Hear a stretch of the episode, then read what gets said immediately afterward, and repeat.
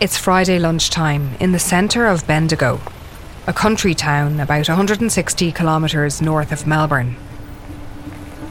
Among the Victorian era architecture, the cars, and the people making their way along the thoroughfare, a woman moves through the crowd. She's holding a 10 month old baby. A four year old trails along behind them. But these are not her children, and they are very far from home. The parents have no idea where their children are. As far as they know, they're on a picnic with their au pair, Saka. They don't know it yet, but the au pair, this woman who's living with them, is not who she says she is, and her qualifications are bogus. The woman and the two children head into a department store. As they walk towards the cosmetics section, police enter the building. They make straight for the woman and they swoop. From RTE Documentary on One, I'm Nicoline Greer. And I'm Sharon Davis. This is Finding Samantha. I don't need to be saved, I need to be found. Episode 6 Child's Play. In the last episode, we became a target of Samantha's, being sent down a cryptic rabbit hole that ultimately led nowhere. Despite knowing her tricks, for a few days Samantha drew us into her world, and it was disconcerting. We also heard how Samantha served a prison sentence in New South Wales until the end of 2017. It turned out that her time in prison was no deterrent. And in 2018, Samantha Azzopardi was about to raise the stakes. She was 30 years old and was about to move from presenting herself as an abused child to gaining access to children as a carer and manipulating them into presenting themselves as victims. She was also back working as an au pair. She got out of jail and came to our house. This is Jazzy Jervis. In 2018, Jazzy and her husband Tom were living in Brisbane. Tom was a basketball player, and a pretty big one at that. He'd just been signed to play with the Perth Wildcats. Again by Tommy Jervis. Wow, Tommy Jervis, no and no. Jazzy was pretty busy too. She was a corporate lawyer. Now she's a business coach. I started my day coaching some of my clients on creating their own three step visibility strategy in under 60 minutes. And they needed an au pair to help mind their daughter Clementine. When Jazzy got a personal recommendation of someone who could really help, she was delighted. I, I put an ad in this um, in the group, which is generally how lots of people locate their au pairs, and was contacted by her apparent current host family. This is Jazzy speaking with Perth radio station 6PR in 2019. Um, and so it was, it was more of a referral. They said she's really great. We're moving overseas and we're trying to help her look for a job. Um, and I really wanted to find someone via a referral as opposed to just, you know, locating someone random. She said her name was Harper Hernandez and she was 17 years old. She was great. Um, she seemed really young, um, but she said she was working with a family that had three kids under four, did all the right things, seemed really lovely, spoke to her on FaceTime, you know, a couple of times and nothing out of the ordinary. And so Harper joined the family in Brisbane. Uh, she said she was Australian. Her, her parents were Australian, but they were uh, living in the States. So her mum was a solicitor um, and that her dad was a pilot. She said she'd been to boarding school in Dubai. We had no concerns at all. Uh, Clementine loved her. Uh, they got on really well. We weren't. She she met our you know met our family. She met our friends. She was at basketball games with fifteen thousand people, um, and nobody suspected she was thirty one. um, you know she looked really really young and nobody suspected a thing. The family moved to Melbourne in December 2018, taking their 17 year old au pair Harper with them. Harper dropped hints that she was from a very wealthy family, and holiday photos on her Facebook page of mansions, yachts, and helicopters seemed to back up her story. Who is this girl? They wondered. For about five months, everything seemed fine on the surface. But you know where this is going, don't you? Little did the Jervis family know that the person in their home was living multiple lives. While she was with them, Samantha put an ad online looking for an au pair. It's hard to imagine, but she was about to subcontract the Jervis's 18 month old daughter out to another carer. Samantha met a young woman in the city and handed Jazzy's little girl over to her for several hours on a trial basis. We may never know why she did this. The young woman later found out she'd been dealing with Samantha Azzopardi, but never heard from her again. And there's more. While still working for the Jervis family as au pair Harper Hernandez, Samantha decided to launch a new career. She was about to become a talent scout. She went by the name Marley to us. This is a girl we're calling Emma. She doesn't want her real name used. In 2019, she was 12 years old, and at the time, accompanied by her father, she was interviewed by journalists. Emma and her family are still suffering the after effects of their contact with Samantha. They have been deeply traumatised by the whole experience and don't want to talk about it anymore. But we're using this previously recorded interview with their permission. She actually put up this fake advertisement thing saying that they needed a voiceover for a new movie. Uh, she promised me that I'll be doing an acting spot um, on the TV show called Punked, where I'll be going around pranking uh, like celebrities. This Punked program is a real program. Look at her face. Yo, you cannot punk me. I just want to know where Justin is. Here we go. My mum and stepdad thought that it would be good for me to do, and I was like, yeah, this will be fun. I want to do it. So we met up and we were doing it like once a week. I thought that she was like the real deal because she said that she was my mentor, and I believed it. She would take me around to these clothes shops and I'd be able to pick out a few things that I'd like and then she'll take photos of it to see what I wanted. This went on for several months, so Emma would often leave school early to attend appointments with Marley. This is Simone Fox Koob, a journalist for The Age newspaper who covered the case at the time. Marley would take her to um, different places, such as a hospital, and ask her to go in and do bizarre tasks, take on different names, and ask for help. We went to the children's hospital. She made me pretend that I had been going through like really bad mental health problems and that I needed to see a social worker. And she pretended to be my mum. But one more detail made it even more sinister. Emma was told by Marley not to tell her parents about the bizarre things she was being asked to do at the time, um, and that this was all part of her her training, um, and that it would help her secure an audition for a voice role in an animated movie. So it was a bit like scary when I found out that I wasn't allowed to tell anybody about it.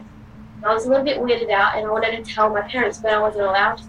Journalist Simone Fox Koob spoke to Emma's parents about their initial impressions of Samantha, the woman they knew as Marley. They described her as very confident.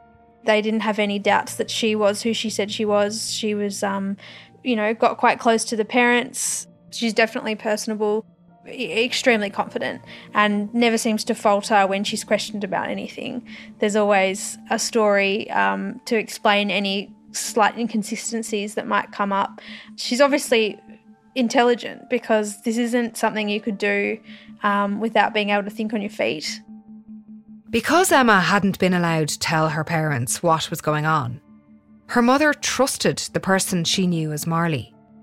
Samantha so convinced Emma's mother that she was a talent scout with big opportunities that her mother gave Samantha copies of Emma's identification documents and allowed Emma to travel to Sydney with Marley for an audition in April of 2019. They stayed in Sydney for two days.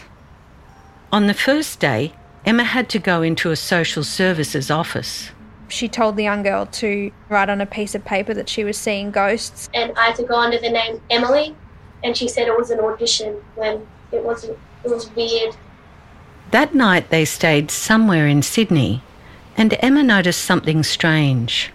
I did hear um, the people that we were staying with. We stayed at this ranch the first night, and they called her Samantha. I questioned her about it. I asked why, like, did they call you Samantha? But she either ignored me or she didn't hear me. So. So Samantha, with loads of previous convictions, turns up at a ranch type place with a 12 year old girl where the people there knew Samantha by name. We can't be sure where this is, but what story had Samantha spun? And who did they think Emma was? The following day, after taking Emma to Bondi Beach, Samantha put the 12 year old on the train back to Melbourne on her own. That's an 11 hour journey.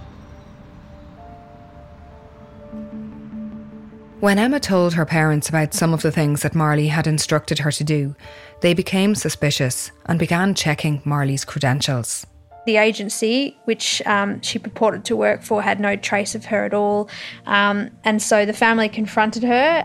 And she said that I was lying. She was saying that I was lying about everything and I hadn't been doing those things. She seemed to disappear from their lives almost as quickly as she had entered them. Remember, Samantha was still au pairing with the Jervis family in Melbourne while all of this was going on. But then Jazzy Jervis got a strange message. We received a message on Facebook uh, from a family in Melbourne asking me if I had a girl named Marley that worked for me. And I said no. You know, they thought that she had been posing as a casting agent uh, and liaising with their 13 year old daughter. Um, and we sort of said, you know, no, we don't have anyone called Marley. But the Jervises were becoming suspicious. And we actually confronted Harper about it. Uh, she was quite defensive, said, you know, I was just trying to help her. In June 2019, the Jervises sacked her. Harper, who of course was Samantha Azzopardi, had been with them for a year. We know by now that it's impossible to understand what Samantha was thinking when she was doing these strange and reckless things with children. But getting caught by Emma's family and the Jervis family didn't slow her down. Only a month later, in July 2019, Samantha showed up again in Sydney. Journalist Simone Fox Koob says she found another family and another identity, a talent scout again, but this time her name was Coco Palmer. She'd reached out to their daughter, um, who was an aspiring model through Instagram. Georgia Beveridge was 13. They met originally at a cafe in Sydney and she bought them all hot chocolates and you know, her mother said Samantha just really sold the image of being a talent scout. She was very convincing, and um, she obviously wanted to support the aspirations of her daughter. She was promising the young girl different things makeup, new shoes, a new phone. Similar to the other cases, she um, had her do bizarre tasks.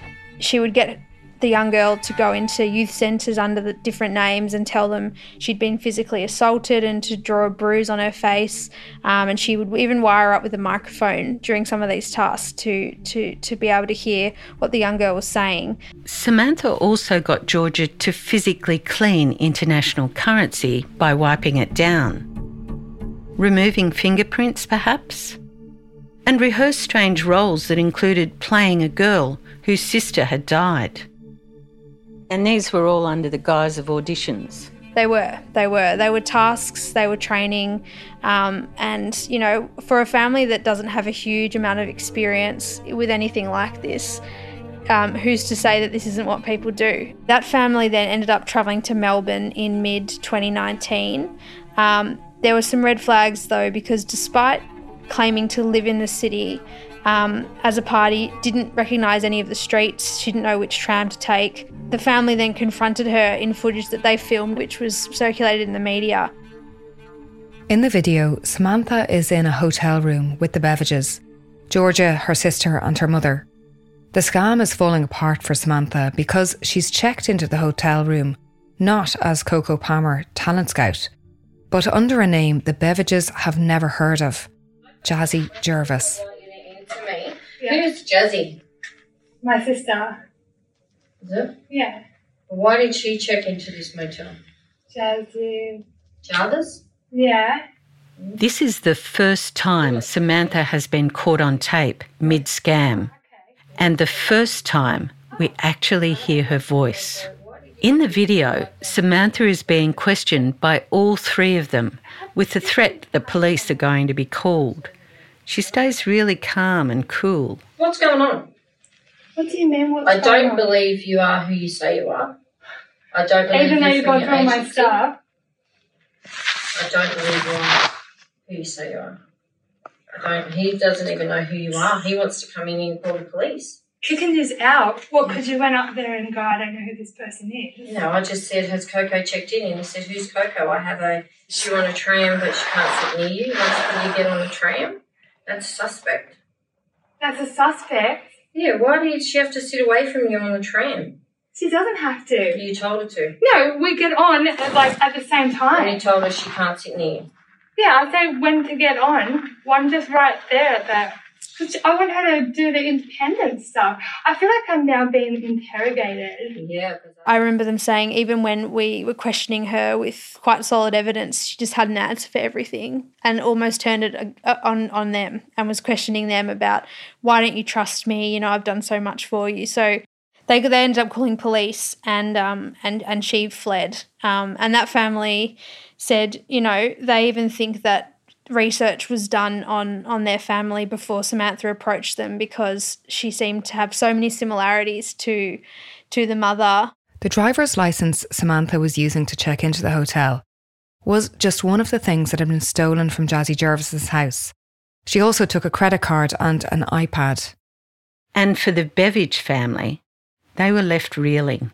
they were really shaken and particularly I spoke to the young girl and you know it's it would be crushing to be that age and feel like you had these dreams that were coming true and then for your trust to be broken in that way I think is quite cruel. For a child, that's got to stay with you for a very, very long time. That's got to be something that's pretty hard to get over. Yeah, absolutely. Um, I remember her saying she slept next to her mum for months afterwards. Samantha seems unstoppable at this time. In September 2019, another family with two young children took her on as an au pair after receiving a fake recommendation via Facebook. And this time, there would be a new and very disturbing element to her scam. Like many of her victims, they'd just come to Australia, having moved to Melbourne from France. Their new au pair was 18 years old and called Saka. The mother was trying to go back to work and they needed more help. And it was two weeks into this that Samantha told them she was taking the kids on a hike just outside of Melbourne. But actually, she took them to Bendigo. Samantha brought the two French children into a mental health centre called Headspace. These children would now become props in this other scam she had been setting up for the previous four months. She was bizarrely dressed in a school uniform and a straw hat. Just after Samantha had been let go from the Jervises, she began having contact both in person and on the phone with staff at Headspace, which provides counselling and support to young people. She said she was 14, pregnant, and had been physically abused by her uncle. The police conducted an investigation, wasting yet more police and healthcare worker time. It was believed Samantha was seeking financial support as part of these claims. But on this particular day in Headspace, the increasing notoriety of Samantha Azzopardi was about to catch up with her. Somebody there recognised um, her from social media, I think it was, and called the police. Samantha and the two small children left Headspace and tried to evade the police by ducking into a department store down the road. She was arrested in late 2019 uh, in Bendigo. That was when she was arrested in the cosmetic section of a department store with a 10 month old and a 4 year old. After the police apprehended Samantha, she refused to cooperate. She wouldn't tell the police who the children were, and they had to be placed into temporary care by the authorities until the police eventually figured it out and reunited them with their parents. She was charged with child stealing over that. Um, and then later, as the case progressed, other victims' cases were added. There was dozens of charges in the end. It was a big story in Melbourne. A serial fraudster is in trouble with the law again, this time charged with child stealing in Victoria. It's alleged this woman tricked a couple into hiring her as a nanny. Police say that this alleged con woman's name is Samantha Azzopardi, and it's understood that she has a number of aliases here in Australia as well as overseas. Now, police have also accused her of stealing a licence and a passport from a property in Brighton East earlier this year, and she is set to face a Melbourne magistrate later this morning, Eddie. Harper Hernandez, the au pair. Marley, the talent scout. Layla Evans, the busy mum. Coco Palmer, the talent scout. Saka, the au pair. Emily, the abused teenager. These are the identities we know about that Samantha used during this year in Melbourne. There are probably many more. After almost two years of looking after young children and posing as a talent scout, and three weeks after her arrest, Samantha appeared before the Bendigo Magistrates Court via video link. She faced 53 separate charges, with another charge added later. I was there, I was at, at the court. Um, she was wearing kind of the prison uniform um, at the time, and then later on she'd wear a face mask, but she was always uh, either looking at the ground or in some way obscuring her face with her hands, uh, never kind of looking directly, very little interaction with anybody in the courtroom. Journalist Simone Fox Koob heard the victim impact statements in court.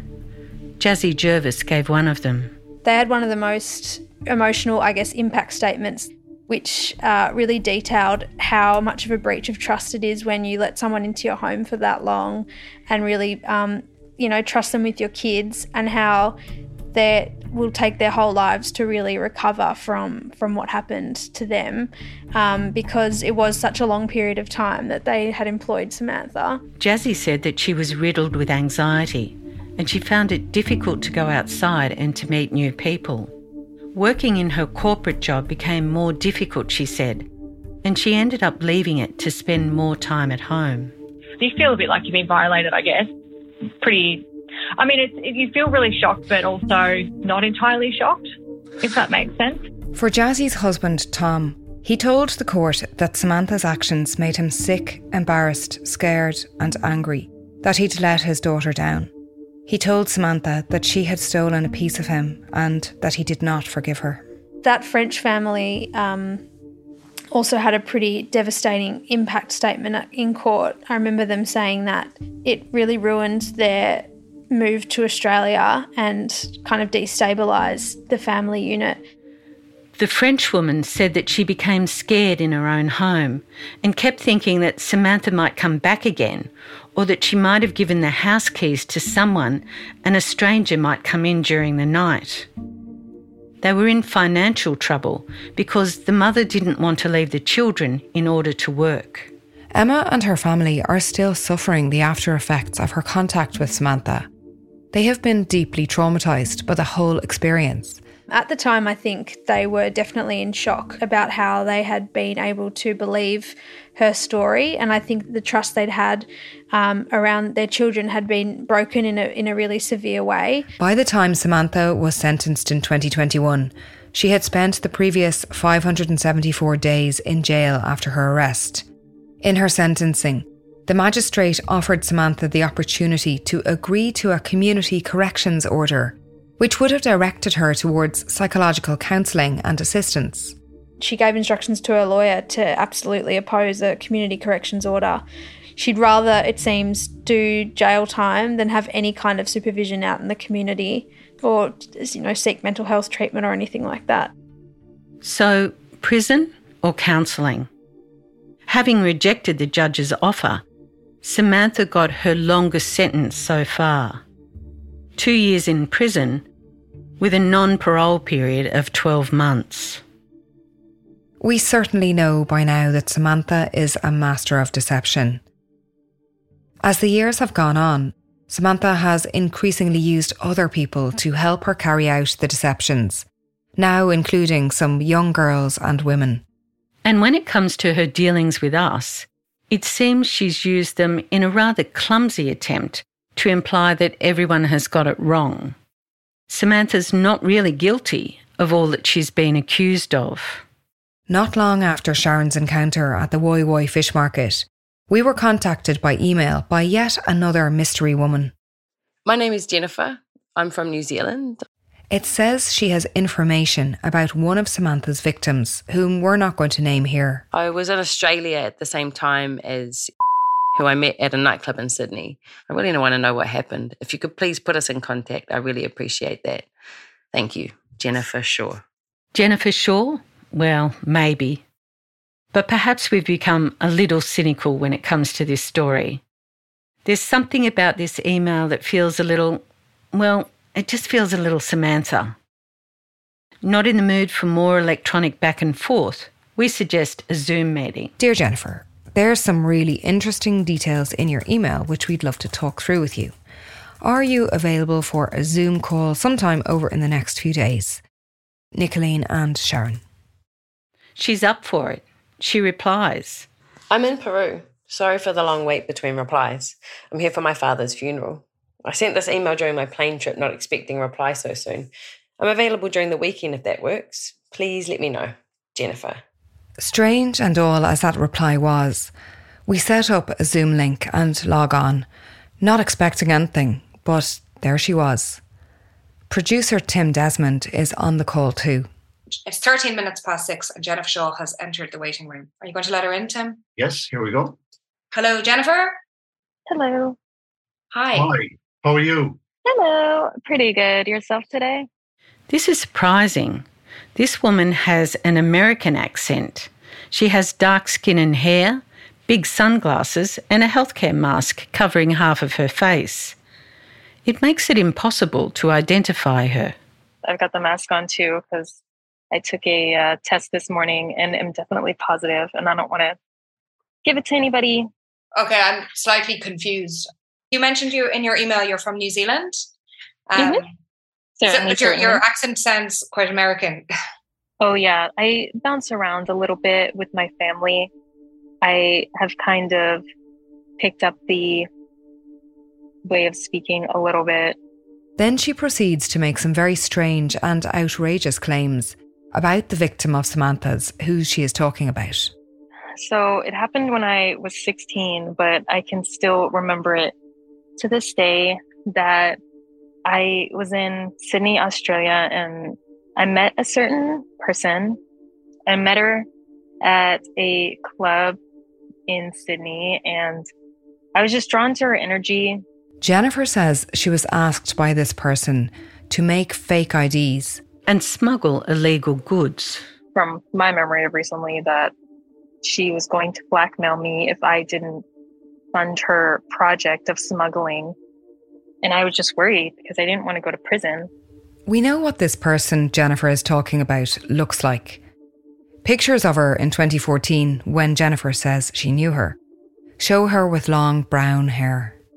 I just wondered, just in relation to the description of it, could you just give us more of a description? What colour her hair was and her eyes and she had blue eyes, crystal blue eyes. She had a long, blonde, luscious hair. She was tall. She. I'm just confused because the pictures I've seen, she's quite dark haired. I'm not sure if that's correct though. But um. oh, she could have dyed it. Like all things to do with Samantha, the question is why? Why is this person telling us this? It seems that Samantha is using this person to try to tell us that we shouldn't necessarily believe all that her victims say. Is it possible that this woman is another of Samantha's recruits? And is it possible that she believes she is auditioning for a movie role like Emma and Georgia before her? We persist with trying to untangle her answers, but she's vague and confusing. For someone who says she grew up in New Zealand and spent time in Australia, she seems to have a limited knowledge of the geography. And where in Sydney were you living then? Around. I think I was just hopping from here to there. I don't really know if I had a specific place. Can you remember which suburb you were in? I want to say maybe around the east, but I couldn't say the exact location. Where in New Zealand are you from? From uh, just around the main parts. I just bounce around the main parts of New Zealand. We can see in the background of her call that it's bright sunshine. And it's very early morning in Sydney. It's summer, so technically the sun is up. But we ask her about her location. She mentioned Peru in her email to us. So, where are you actually contacting us from, Jennifer? Given that you haven't been to Peru, and where are you contacting us from? It's the US. Uh, it's all um, very private. Okay, whereabouts in the US? Which state? Some somewhere around Savannah. So you're in Georgia. Okay. Mm. We go around in circles with her vague stories and then decide to ask her straight if she has been put up to this Zoom call. Did a woman ask you to speak to us today? Could that woman be Samantha Azzopardi? I think so, yeah. They wanted me to make up that I was in Peru. I've been, we've been in contact. The recent contact you had with Samantha, can you tell us how you came in contact with her? I can't recount on anything since I'm trying to keep a little bit of mystery, but we definitely chatted through a little bit of Instagram back and forth. Jennifer, have you been offered something to do this today, or is there something else involved? No. You, you haven't been offered any any incentive to do this. I didn't really get any incentive other than just to not have my name be dragged or anything like that. 90 minutes after so called Jennifer Shaw first appeared on the screen, we're none the wiser. No locations in Sydney provided, not even which country she's calling from. Maybe Peru, maybe the US. Jennifer seems to have been working off part of a script that she was given, but once questioned about any details, she seems confused. When we put the question to her that had Samantha asked her to do this, she sort of confirmed, but then retreated to confused, hazy territory. These are the dark arts of the fraudster. Welcome to Samantha's world.